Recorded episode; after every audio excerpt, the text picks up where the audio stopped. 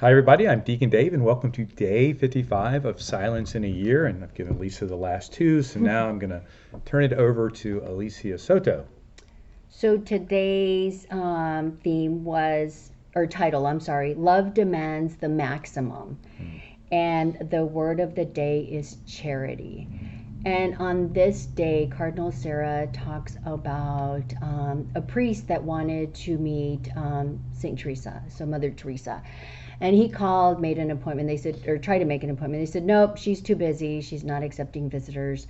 And so the priest is very, he's a new priest, so he's very persistent and he decides, I'm going to go. There's no way they can turn me away, right? So he goes, knocks on the door, and they again tell him, sorry, she's too busy. She can't accept visitors. And he's like, well, I'm not leaving till I see her. And so she finally says, okay, she comes out and she walks and, and she, she sits with him. And he says, you know, I came here, I'm a new priest. Um, I'm asking you, you know, would you pray for me? And she says, well, you know, I pray for all priests, but yes, I will pray for you.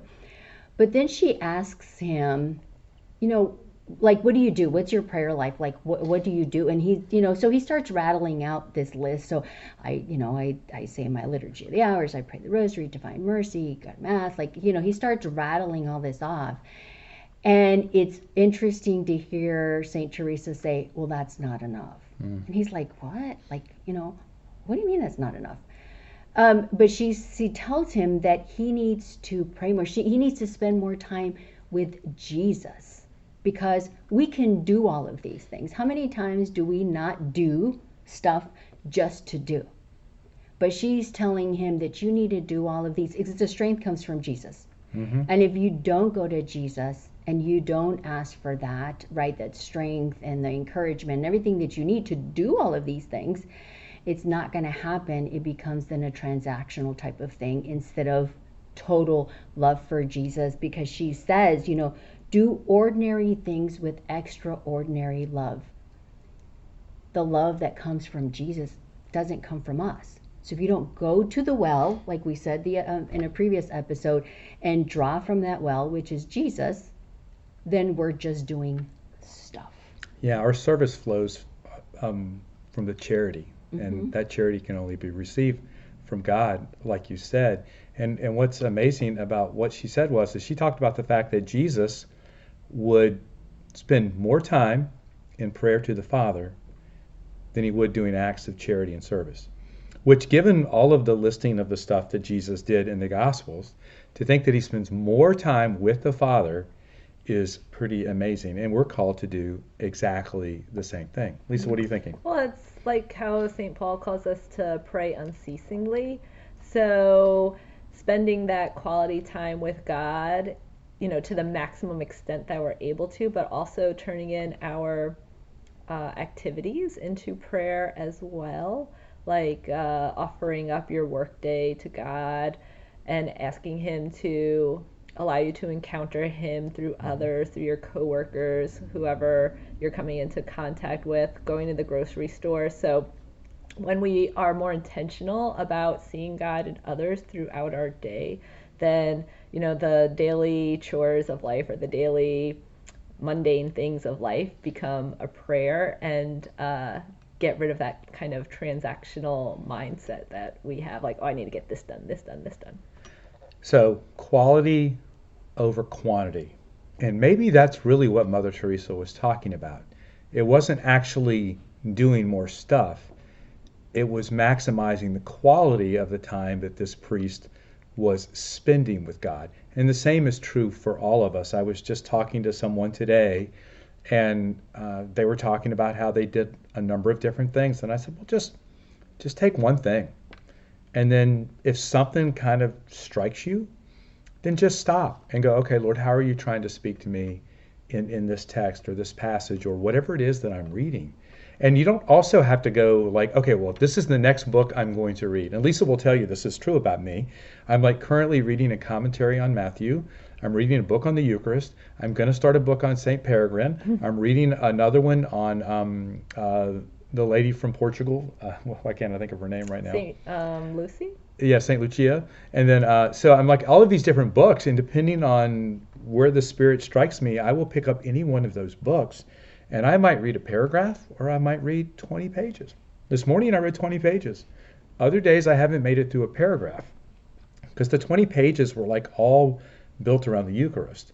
And so it was, while it was 20 pages, it was one theme of God speaking to me. Other times it's just a word, like garrulous, for example, which we had in a previous episode, which stopped me uh, for much conversation about maybe how I talk too much. I know y'all can't imagine that, but it's true. In, um, chapter 25 in Matthew says, um, What you do the least for my brother, you do for me. So Right. when you do those things for love of God, I mean, that's, that's the maximum love. But where does that come from? And that comes from your heart. And you sit with Jesus. He's the prompting to do those charitable acts. He's not only the prompting, he's the very source of doing those charitable acts. Right. And so if you don't have that in your heart, you're just going to do the stuff. You won't put the love of Jesus into that. This is such a great point. We can do acts of service all the time, and we can think that we are doing them out of love, and maybe we are, but we are missing the key element to that action, which is apostolic, and that is actually sharing Jesus with that other person. Mm. It's like it's like the most important aspect of service, right? Because mm-hmm. if we're not actually sharing the love of God, what are we doing? Mm-hmm. We're just doing something. Lisa, any thoughts from you? Well, it's like how the paragraph closes without God, we are too poor to be able to help the poor. Which that was going to be Alicia's title. Which oh, is yeah, yeah, yeah, yeah, yeah. So there we I go. thought I stole your line. Sorry. No, no, No. no, no, no. So what's our takeaway question for this one, ladies? So um, I would ask that you maybe spon- ponder and spend some time thinking about what is your prayer life look like? How much time do you spend in prayer? And that charity that comes from prayer, how do you act upon it? Hmm. Alicia, would you like to close us in prayer? Sure, I can. In the name of the Father and the Son and the Holy Spirit.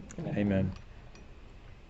Heavenly Father, we thank you for the opportunity to spend time with you. When we accept your invitation, we accept that love that pours out from us to those around us, that allows us to share that love in our daily life um, through prayer and through service, because we know that we can do nothing without you and that you are always there with us as long as we open our hearts to you. We ask you to use us as an instrument of that love and charity to those around us, um, that we may serve them in whichever way that they need to see you that day. And we ask all of this in your name. Amen. May Almighty God bless you in the name of the Father, and of the Son, and of the Holy Spirit. Amen. Amen. Amen. See you next time. Bye.